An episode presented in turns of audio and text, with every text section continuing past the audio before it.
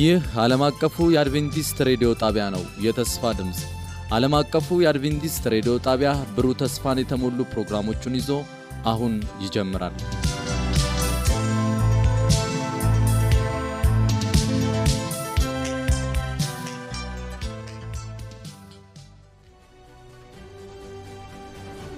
ከአሸናፊዎች በላይ የመነቃቃትና የመለወጥ የወንጌል ጥረት ፕሮግራም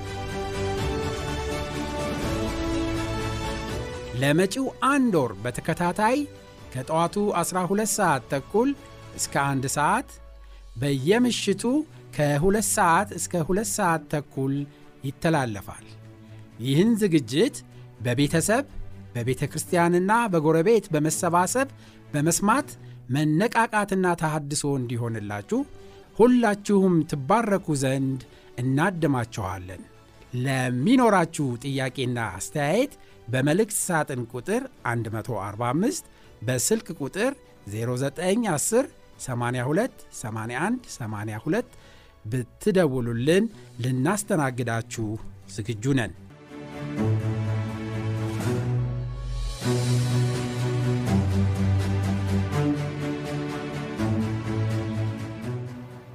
ጫማ በስንት መቶ ብር ይገዛል። መጽሐፍ ቅዱስን ከዛ በረከሰ ገንዘብ መግዛት አይፈልግም። በተለይ ወጣቶች አንድ ሱሪ በስንት መቶ ብር ትገዛላችሁ? የእግዚአብሔርን ቃል ወንጌልን ሄዳችሁ መጽሐፍ ቅዱስን ገዝታችሁ ለማንበብ ልባችሁ ገና ክፍት አይደለም። የትኛውን ነው የምናስቀድመው ወገኖቼ?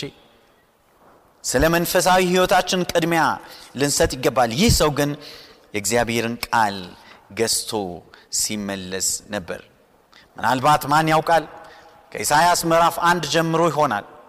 ነገር ግን በዚህ ሰዓት እንደሚናገረው እግዚአብሔር ቃል ኢሳይያስ መጽሐፍን እያነበበ ነበር ይላል። ምን የሚለውን ነበር የሚያነበው ወገኖቼ? ኢሳይያስ ምዕራፍ 53 ከቁጥር 3 እስከ 7 ያለውን ያነብ የነበረ ይመስላል። አሁን ከምናየው ኢሳይያስ 53 ከቁጥር 3 እስከ 7 በሰዎች የተናቀና የተጠላ የሕማም ሰውና ስቃይ ያልተለየው ነበር። ሰዎች ፊታቸውን እንደሚያዞሩበት አይነት የተናቀ ነበር፣ እኛም አላከበር ነው። በእርግጥ እርሱ ደዌያችንን ወሰደ፣ ሕመማችንንም ተሸከመ። እኛ ግን በእግዚአብሔር እንደተመታ እንደተቀሰፈ እንደተሰቃየም ቆጠር ነው። ነገር ግን እርሱ ስለ መተላለፋችን ተወጋ፣ ስለ በደላችንም ደቀቀ። በእርሱ ላይ የወደቀው ቅጣት ለእኛ ሰላም አመጣልን፣ በእርሱም ቁስል እኛ ተፈወስን። እኛ ሁላችን እንደ በጎች ተቅበዘበዝን፣ ጠፋን፣ እያንዳንዳችንንም በየመንገዳችን ነጎድን። እግዚአብሔርም የሁላችንን በደል በእርሱ ላይ ጫነው። ተጨነቀ፣ ተሰቃየም፣ ነገር ግን አፉን አልከፈትም። እንደ ጠቦትም ለእርድ ተነዳ፣ በሸላቾች ፊት ዝም እንደሚል በግ አፉን አልከፈተም የሚል መጽሐፍ ያነብ ነበር። በአጋጣሚ ይመስላችኋል? በፍጹም እግዚአብሔር መንፈስ ነው ይመር እግዚአብሔር መንፈስ ነው ይመር። ቅድም እንዳልኳችሁ በአጋጣሚ አይደለም። እናንተም ይህን ቃል እየሰማችሁ ያላችሁት በአጋጣሚ አይደለም። በሐዋርያት ሥራ ላይ የእግዚአብሔር ቃል እንደሚናገረው በምዕራፍ ስምንት ላይ እንደሚናገረው ፊልጶስ በዛን ሰዓት ቁጥር 29 ምዕራፍ 8 ቁጥር 29 የሐዋርያት ሥራ መንፈስም ፊልጶስን ሂድ ወደዚህ ሰረገላ ቅረብ አለው። ሂድ ወደዚህ ሰረገላ ቅረብ። ፊልጶስም ፈጥኖ ወደ ሰረገላው ሄደ። ጀንደረባውንም የነቢዩን የኢሳያስን መጽሐፍ ሲያነብ ሰምቶ ለመሆኑ የምታነበውን ታስተውላለህን አለው። አስታውሱ፣ ይህ ጀንደረባ እንዲይዞ ሰረገላው እያነቃነቀው፣ ነገር ግን ድምፁን ከፍ አድርጎ እያነበበ ይሄድ ነበር ደስ እያለው። ነገር ግን አልገባውም ነበር። ብዙ ሰው ዛሬ መጽሐፍ ቅዱስ ይዟል፣ ግን አልገባውም። ብዙ ሰው መንገድ ይዣለሁ እውነት ይዣለሁ ይላል፣ ነገር ግን አልገባውም። እንደ ቃሉ አይኖርም። ወገኖቼ እግዚአብሔር ልቦናችንን ይክፈትልን። ታዲያ የምታነበውን ታስተውላለህን ሲለው ጀንደረባው ያነብ የነበረው ያው የመጽሐፍ ክፍል ይላል እንደ በግ ወደ መታረድ ተነዳ የሚል ነው። የበግ ጠቦት በሸላቾቹ ፊት ዝም እንደሚል እንዲሁ አፉን አልከፈተም የሚል ነው። ያኔ ጀንደረባውን መልሶ ፊልጶስን ነቢዩ ይህን የሚናገረው ስለ ማን ነው? ስለ ራሱ ነው ወይስ ስለ ሌላ ሰው? እባክህ ንገረኝ አለ። ፊልጶስም አፉን ከፈተ። ከዚሁም መጽሐፍ ክፍል ጀምሮ ስለ ኢየሱስ ወንጌል ሰበከለት ይላል እግዚአብሔር ቃል። ሰበከለት። በብሉይ ኪዳን ውስጥ የተነገረው ተስፋ የተገባው ኢየሱስ ክርስቶስ እንደሆነ እርሱ ደግሞ መጥቶ እንደነበረ አይቶት እንደነበረ ሞቶ እንደነበረ ከሙታን እንደተነሳ አሁን በሰማይ እንዳለ ነገረው። ለእኛ ሲል እንደተሰቃየ ሁሉን ነገር ነገረው። ወገኖቼ ትልቅ የምስራች። ሰውዬውም በጣም ተገረመና ውሃ ጋር ደረሰ። ውሃ ጋር ሲደርሱ እንዲህ አለ። ቁጥር 36 ላይ በመጓዝ ላይ ሳሉም ውሃ ካለበት ስፍራ ደረሱ። ጀንደረባውም እነሆ ውሃ እዚህ አለ፣ ታዲያ እንዳልጠመቅ የሚከለክለኝ ምን ነገር አለ አለው። ፊልጶስም በፍጹም ልብህ ካመንህ መጠመቅ ትችላለህ አለው። ጀንደረባውም ኢየሱስ ክርስቶስ የእግዚአብሔር ልጅ እንደሆነ አምናለሁ ሲል መለሰለት። ሰረገላውም እንዲቆም አዘዘ። ከዚያም ሁለቱ አብረው ወደ ውሃው ወረዱ። ፊልጶስም ጀንደረባውን አጠመቀው። ከውሃውም በወጡ ጊዜ የጌታ መንፈስ ፊልጶስን ነጥቆ ወሰደው። ጀንደረባውንም ከዚያ በኋላ አላየውም። ሆኖም ደስ እያለው ጀንደረባው ጉዞውን ቀጠለ ይላል። ወገኖቼ ይህ ሰው ስለ ኢየሱስ ክርስቶስ ከሰማ በኋላ በዛው ፊልጶስ ስለ ኢየሱስ ክርስቶስ ብቻ ነግሮት አላቆመም። ስለ ጥምቀትም ነገረው። መጠመቅ እንዳለበት ከጌታ ጋር ቃል ኪዳን መግባት እንዳለበት የጠበቀ ቃል ኪዳን መግባት እንዳለበት ነገረው። በብሉ ክዳን ሲደረግ እንደነበረው እስራኤላውያን ከእግዚአብሔር ጋር የነበራቸው የአብርሃም ልጆች ከእግዚአብሔር ጋር የነበራቸው የቃል ኪዳን ግንኙነት ግርዛት ነበረ። አሁን ግን ተቀይሯል አለ። አሁን በጥምቀት ከእግዚአብሔር ጋር ቃል ኪዳን እንገባለናል። ትናንት ከትናንትና ወዲያ ስለ ጌታ ኢየሱስ ክርስቶስ እሰብክላችሁ ነበር። እርሱ እንደሚያድን እሰብክላችሁ ነበር። ነገር ግን ዛሬ ስለዚህ ወሳኝ የሆነ ቃል ኪዳን ከኢየሱስ ክርስቶስ ጋር ቃል ኪዳን እንድትገቡ ልነግራችሁ ወንጌል ይነግረኛል። መጽሐፍ ቅዱስ ይነግረኛል። ይሄ ተራ ሐሳብ አይደለም። በቀላሉ የምናየው ጉዳይ አይደለም። አርዕስት አይደለም። በጣም ወሳኝ አስፈላጊ ሰው ከእግዚአብሔር ጋር ቃል ኪዳን ይገባል። እግዚአብሔር የቃል ኪዳን አምላክ ነው። እግዚአብሔር ከአብርሃም ጋር ቃል ኪዳን ገባ።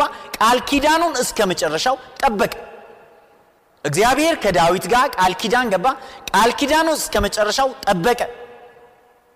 እግዚአብሔር ከእስራኤላውያን ጋር ቃል ኪዳን ገባ። ቃል ኪዳኑን እስከ መጨረሻው ጠበቀ። ከዳዊት ጋር የገባውን ቃል ኪዳን ስናስብ እስራኤላውያን በኋላ እንኳን ኃጢአት ሲሰሩ እግዚአብሔር እንዲህ ይል ነበር፣ ስለ ባሪያዬ ስለ ዳዊት ስል እምራቸዋለሁ፣ እጎበኛቸዋለሁ ይላል። እግዚአብሔር የቃል ኪዳን አምላክ ነው። ወገኖች፣ ወንድሜ እህቴ፣ ከእግዚአብሔር ጋር ቃል ኪዳን እንዲኖራችሁ ትፈልጋላችሁ? የማይበጠስ ቃል ኪዳን? የዘላለም ቃል ኪዳን? ከዚህ በኋላ ለራሳችሁ ላለመኖር ቃል ኪዳን? ኢየሱስ ክርስቶስ ከዚህ በኋላ በሕይወታችሁ እንዲከብር የሚያደርግ ቃል ኪዳን? በመንፈስ ቅዱስ አማካኝነት የሚያቆማችሁ ቃል ኪዳን? ከእግዚአብሔር ጋር መግባት ትፈልጋላችሁ? ወገኔ ጥምቀት ማለት ምን ማለት ነው ብሎ ብዙ ሰው ይጠይቃል። ያንን አጠር ባለመልኩ ልነግራችሁ እፈልጋለሁ። ከሮሜ ምዕራፍ ስድስት ላይ የእግዚአብሔር ቃል እንዲህ ሲል ይናገራል። ከቁጥር ሶስት ጀምሬ ያነባለሁ። ከክርስቶስ ኢየሱስ ጋር አንድ እንድንሆን የተጠመቅን ከሞቱ ጋር አንድ እንሆን ዘንድ እንደተጠመቅን አታውቁምን? ይላል። የተጠመቅነው ለምንድን ነው? ከክርስቶስ ጋር አንድ እንድንሆን። እኔ አንተ ነኝ ማለት ነው መጠመቅ። ውሃው አይደለም ወገኖች የሚያድነው፣ የሚያድነው ክርስቶስ ነው። ግን ምንድን ነው ጥምቀቱ? የሚያሳየው የእኛን ውሳኔ ነው። ከእግዚአብሔር ጋር አንዱኛለሁ፣ ከክርስቶስ ጋር ሞቻለሁ ማለት ነው። ከክርስቶስ ጋር አንድ እንድንሆን የተጠመቅን ከሞቱ ጋር አንድ እንሆን ዘንድ እንደተጠመቅን አታውቁምን? ከሞቱ ጋር አንድ ለመሆን ነው የምንጠመቀው። ምን ማለት ነው? ስለዚህ ይላል ጳውሎስ ቀጥሎ ክርስቶስ በአብ ክብር ከሞት እንደተነሳ እኛም እንዲሁ በአዲስ ሕይወት እንድንኖር በጥምቀት ሞተን ከእርሱ ጋር ተቀብረናል። ክርስቶስ ኢየሱስ ሞተ፣ ተቀበረ። ጥምቀት ማለት መሞት መቀበር ማለት ነው። ለዓለም መሞት ማለት ነው። አዲስ ሕይወት ለመኖር ላለፈው ሕይወት መሞት ማለት ነው። ክርስቶስ እንደተቀበረ ያለፈውን ሕይወታችንን መቅበር ማለት ነው። ለዚህ ነው ወገኖቼ ውሃ መርጨት በቂ ትርጉም ሊሰጠው የማይችለው ጥምቀት ሊሆን የማይችለው። እንዴት ነው ውሃ ተረጭቶ ሞትን የሚያሳየው? እንዴት ነው መቀበርን የሚያሳየው ወገኖች ውስጥ ገብቶ ነው ውሃ ውስጥ። የግሪክ ቃሉ ራሱ ባፕቲዞ የሚለው ቃሉ ውሃ ውስጥ መጥለም ማለት ነው። መርጨት ማለት አይደለም ጭንቅላት ላይ ማፍሰስ አይደለም በቧንቧ መርጨት አይደለም በፍጹም ውሃ ውስጥ መግባት የሞቱ ያክል ውሃ ውስጥ ሙሉ በሙሉ መጥለም ማለት ነው። ለኃጢአት ሞቻለሁ፣ ለስጋ ሞቻለሁ፣ ለዓለም ሞቻለሁ። እንደ ከዚህ በፊቱ አልኖርም። አሁን የምኖረው ኑሮ ለክርስቶስ ለጌታዬ፣ ለወደደኝ፣ ለሞተልኝ ነው ማለት ነው። ጥምቀት ማለት ከእርሱ ጋር እንደ ሞትን ከእርሱም ጋር እንደተነሳን ደስ የሚለው ከዛ ከውሃ መቃብር በምንወጣበት ጊዜ አዲስ ህይወት ይዘን ነው የምንወጣው። ምናልባት ወገኖቼ ሰው ነኝ ምን ተቀየርኩኝ ልትሉ ትችላላችሁ። እግዚአብሔር መንፈስ ልባችሁን እየቀየረ ይሄዳል። ነገር ግን እግዚአብሔር የቃል ኪዳን አምላክ ነው። ውሳኔን ይፈልጋል። ያ ውሳኔ ደግሞ በሰውን ፊት ስንወስን ብዙዎች አንተ የእግዚአብሔር ሰው ለመሆን እንደወሰን ያያሉ፣ መላእክት ያያሉ፣ ሰይጣንም ያያል፣ ተስፋ ይቆርጣል። ለዚህ ነው ከእግዚአብሔር ጋር የጠበቀ ቃል ኪዳን መግባት የሚያስፈልገን ወገኖቼ። ቀጥሎ እግዚአብሔር ቃል እንዲህ ይላል፣ በሞቱ ከእርሱ ጋር እንዲህ ከተባበረን በትንሣኤ ደግሞ በእርግጥ ከእርሱ ጋር እንተባበራለን። ከእንግዲህ የኃጢአት ባሮች እንዳንሆን የኃጢአት ሰውነት እንዲሻር አሮጌው ሰውነታችን ከእርሱ ጋር እንደተሰቀለ እናውቃለን። ምክንያቱም የሞተ ከኃጢአት ነፃ ወጥቷል ይላል። ክብር ለእግዚአብሔር ይሁን። የሞተ ከኃጢአት ነፃ ወጥቷል።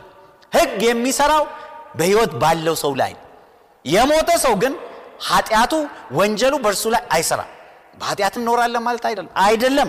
ጳውሎስ ገና ሮሜ ምዕራፍ ስድስትን ሲጀምር በጸጋው ከዳንን ድነናል ብለን በኃጢአት መኖር እንቀጥልን ይላል። በፍጹም ሊሆን አይችልም ነው የሚል አዲስ ህይወት ነው የምንኖረው። ክብር ለእግዚአብሔር ይሁን።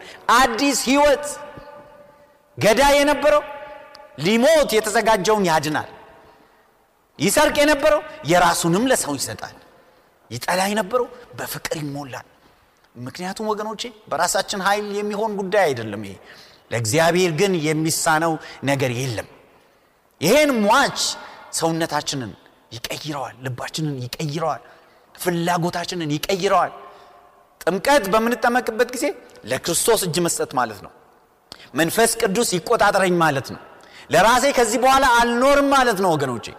እግዚአብሔር ደግሞ እጃችንን ለእርሱ ከሰጠን የማይደክመው እጁ የማይለቀው እጁ ይዞ ይመራናል። ወገኔ ጥምቀት ማለት ያ ነው። ጥምቀት ማለት ወደኋላ ከዚህ በኋላ አልመለስም እኔ ለክርስቶስ እኖራለሁ ማለት ነው። አንድ መዝሙር አለ፣ በጣም የታወቀ መዝሙር። መዝሙሩ ምን ይላል መሰላችሁ? የጌታን መንገድ እከተላለሁ፣ የጌታን መንገድ እከተላለሁ። የታወቀ መዝሙር ይህ መዝሙር እንዴት እንደተዘመረ ታሪኩን ሳነብ በጣም ነው የገረመኝ። ከ150 ዓመት በፊት በአውሮፓ ትልቅ የሆነ መንፈሳዊ መነቃቃት ሆኖ ነበር። Welsh Revival የሚባል ዌልስ በሚባል አካባቢ በእንግሊዝ ሀገር የተነሳ መነቃቃት ነበረ። ከዛ በኋላ ሰዎች እግዚአብሔር ፍቅር ልባቸውን ሲያቃጥል ወንጌል ያልደረሰባቸው ሀገራት ሄደው ወንጌል ለመስበክ ወሰኑ። ሚስዮናውያን ሆነው ወይም ለወንጌል ተልኮ የሚላኩ ሰዎች ሆነው ወደ ተለያዩ ሀገሮች ሄዱ። ወደ አፍሪካም መጥተዋል። እንደዚሁም ደግሞ ወደ ኢስያም ሄደዋል። አንድ ቡድን ወደ ኢስያ ህንድ ሀገር ሄዱ። ሰሜን ምስራቅ ህንድ። በዛ አካባቢ አሳም የሚባል አካባቢ ነው ቦታው። በዛ ስፍራ ወንጌል ሲሰብኩ ህዝቡ በጫካ ውስጥ የሚኖር ነበር። በዛን ዘመን ኃይለኞች፣ ጨካኞች ነበሩ፣ ደግሞም አዳኞች ነበሩ። አንድ ሚሽነሪ ከአሜሪካ ሄዶ ከብዙ መከራ በኋላ አንድ ነፍስ በክርስቶስ ኢየሱስ አመነ። ይህ ሰው ያመነው ከነ ቤተሰቡ ነበር። ይህ ሰው በሕይወቱ የመጣው ለውጥ የነበረው ደስታ አካባቢውን አስገረመው። እርሱም ወንጌልን ለሌሎች መስበክ ቀጠለ። ብዙ ሰዎች በጌታ በኢየሱስ አመኑ። ከዛ የተነሳ ብዙ ሰው ስላመነ የጎሳ መሪው በጣም ተበሳጨ። አማኞቹን በሙሉ አስጠራቸው። መጀመሪያ ያመነውንና ይህን ወንጌል የሰበከላቸውንም ሰው ጭምር። የጎሳ መሪው ታዲያ እንዲህ አለው፣ ካንተ ነው የምጀምረው። ይሄን እምነት ክጃለሁ በል አለው። ሰውየው ትንሽ ቆም ብሎ አሰበና መዝሙር መዘመር ጀመረ። የጌታ መንገድ እከተላለሁ የጌታን መንገድ እከተላለሁ የጌታን መንገድ እከተላለሁ ወደ ኋላ አልመለስም ብሎ ዘመረ። የጎሳ መሪው በጣም ተበሳጨ። ያላገጠበትም መሰለው። የዚህ ሰው ባለቤቱና ሁለት ወንዶች ልጆቹ ቆመው ነበር። ቀስት የያዙ የእርሱም ወታደሮችን ሁለት ወንዶቹን ልጆቹን ምቷቸዋል። ወዲያው ቀስታቸውን ወረወሩባቸው፣ በሷቸው፣ ወደቁ ሁለቱ ወንዶቹ ልጆቹ። ከዛ ወደዚህ ምእመን አማኝ ሰውዬ ዞር አለና የጎሳ መሪው በነገራችን ላይ የሰውየው ስም ኖኬሰንግ የሚባል ነው ይላል ታሪኩ። እውነተኛ ታሪክ ነው። አሁንስ ይሄን ኢየሱስ የምትለውን ሰው ከርተሃል አትከዳም አለው። ልጆችህም ከሞቱ በኋላ ሰውየው እንደገና ተመለከተውና መዝሙሩን ቀጠለ። የጌታ መንገድ እከተላለሁ፣ የጌታ መንገድ እከተላለሁ፣ የጌታ መንገድ እከተላለሁ፣ ወደ ኋላ አልመለስም። ሌሎች ባይፈርዱ እከተላለሁ፣ ሌሎች ባይፈርዱ እከተላለሁ፣ ሌሎች ባይፈርዱ እከተላለሁ፣ ወደ ኋላ አልመለስም ብሎ መዝሙሩን ቀጠለ። የሙሳ መሪው የበለጠ ተበሳጨ፣ ተናደደ። ወታደሮቹ እንዲህ አላቸው፣ ሚስቱን ምቷት፣ በከፍተኛ ንዴት ምቷት፣ እንዳትራሯል። ወዲያውኑ በሚስቱ ላይ ደግሞ እዛ ቀስት ይዘው የቆሙ መርዛማ ቀስታቸውን ወረወሩባት። እርሷም ከልጆቿ አጠገብ ወድቃ ሞተች። በኋላ ዞር አለና አሁንስ አለው ፈገግ ብሎ አሁንስ አሁን የመጨረሻ እድል እሰጥሃለሁ ይህን ኢየሱስ የምትለውን ሰው አዲሱን ሃይማኖትን መጤ እምነትን ለመካድ አንድ ደቂቃ እሰጥሃለሁ፣ ካልሆነ አንተው ራስህ ትሞታለህ አለው። ሰውየው ግን ምንም ፍርሃት በፊቱ ላይ ሳይታይ ይላል ታሪክ ምንም ሳይሳቀቅ እንዲህ አለ። መዝሙሩን ቀጠለ። መስቀል ከፊቴ ዓለም ከኋላ መስቀል ከፊቴ ዓለም ከኋላ መስቀል ከፊቴ ዓለም ከኋላ ወደ ኋላ አልመለስም አለ። ክብር ለእግዚአብሔር ይሁን። የጎሳ መሪው የበለጠ ተናደደና በሉት አለ። ተዘጋጅተው የነበሩ ወታደሮች በቀስታቸው ደረቱን በሳሱት፣ ወድቆ ሞተ። ከዛ በኋላ የሚያስገርም ነገር ሆነ ወገኖቼ። ያ የጎሳ መሪ ገረመው። ይህ ሰው ከሩቅ አገር ከሁለት ሺህ ዓመታት በፊት ይኖር የነበረውን ሰው እንዴት ነው ይህን ያክል ሊወደው የቻለው? ምን ቢያደርግለት ነው አለ። እንዴትስ ቢቀይረው ነው ይህን ያክል ጀግና የሆነው? ምን አይነት ቃል ኪዳን ቢኖረው ነው ይህን ያክል ጸንቶ የቆመው ሞት እንኳን ያላስፈራው ብሎ ተገረመ። ከዚያም እርሱም ተነሳና ወገኖቼ የሆነ ነገር ቢኖር ነው ሕዝቤ ጎሳዬ ስሙኝ፣ እኔም ከዛሬ ጀምሮ ይህን ኢየሱስ ክርስቶስን እከተለዋለሁ አለ። ክብር ለእግዚአብሔር ይሁን። እቀምሰዋለሁ፣ አየዋለሁ አለ። እርሱም ከጌታ ጋር ቃል ኪዳን አደረገ። ያ ዛሬ ወደ ኋላ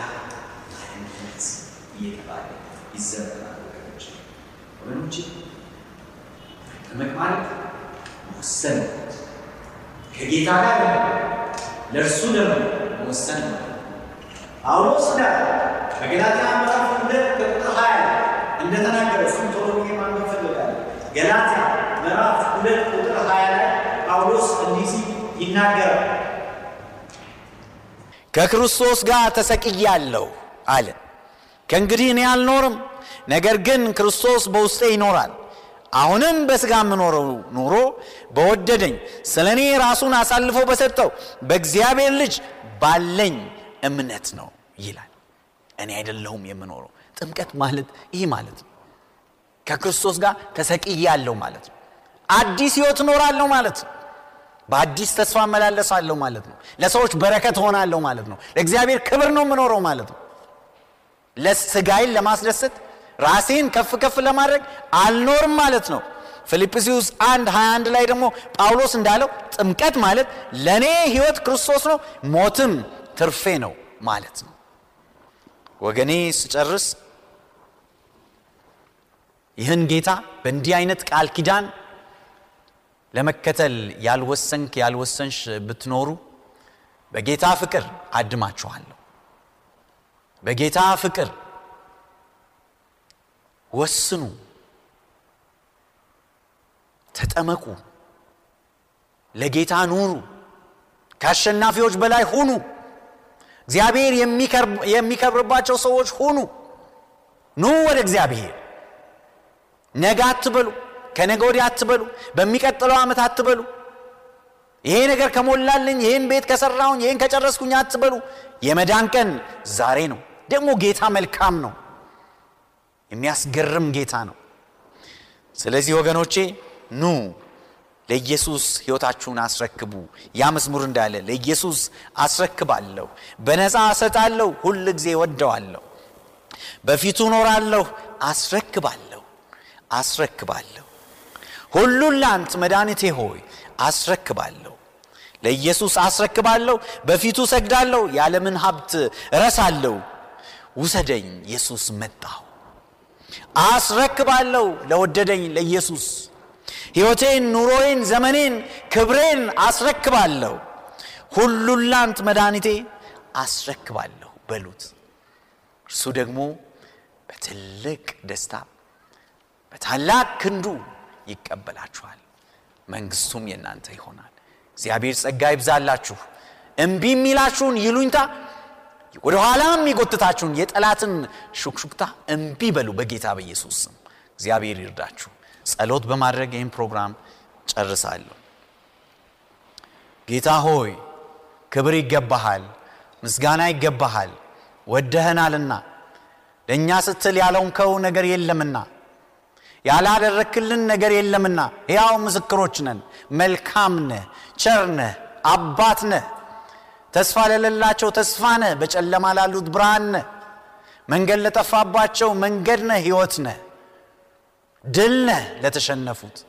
ጌታ ኢየሱስ ከአንተ ጋር የጠበቀ የዘላለም ቃል ኪዳን ሁሌ ገብተን እንድንኖር ራሳችንን ሳይሆን አንተን እንድናከብር ለአንተ እንድንኖር ለሌሎችም በረከት እንድታደርገን ፈቃድ ይሁን። ጌታው ይህን ቃል የሰሙት ምናልባትም ይህን የጸና ቃል ኪዳን ከአንተ ጋር ያላደረጉት እንደ ቃልህ እንደ መጽሐፍ ቅዱስ አስተምሮ ያልተጠመቁት በዚህም ስፍራ ሆነ በሌላም ቦታ ሆነው ይህን ቃልን የሚሰሙት ወገኖቼን በክርስቶስ ኢየሱስ ስም እንድታስባቸው ፈቃድ ይሁን ለአንተ ይወስኑ መንፈስ ቅዱስ ወርዳቸው።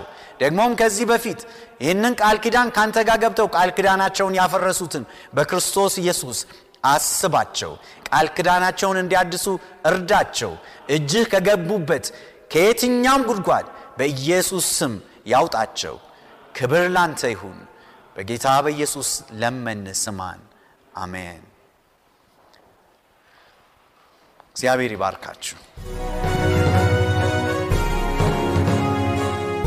በዚህ ምሽት ለነበረን የቃሉ የበረከት ጊዜ እግዚአብሔር እናመሰግናለን። እግዚአብሔር በዝማሬ ባርኮናል። እንዲሁም ደግሞ በቤተሰብ ትምህርት አስተምሮናል። የሰጠን የበረከት ጊዜ ሁሉ የእግዚአብሔር ስም የተባረከ ይሁን። ነገ ምሽት ይቀጥላል። ጌታ በሰላም አሳድሮን እንደገና ደግሞ ነገ ምሽት አድርሶን ይህንን በረከት እንደገና እንካፈላለን። ነገ ምሽት ሌሎች እንደዚሁ የእግዚአብሔርን በረከት እንዲካፈሉ የምትመኙላቸውን ሁሉ በመጋበዝ በምሽት ፕሮግራማችን ላይ እንድጠብቁን አደራ ማለት እንወዳለን። ጌታ ከሁላችንም ጋር ይሁን መልካም ምሽት እንላለን። ተባረኩ። ሰላም ደሩ።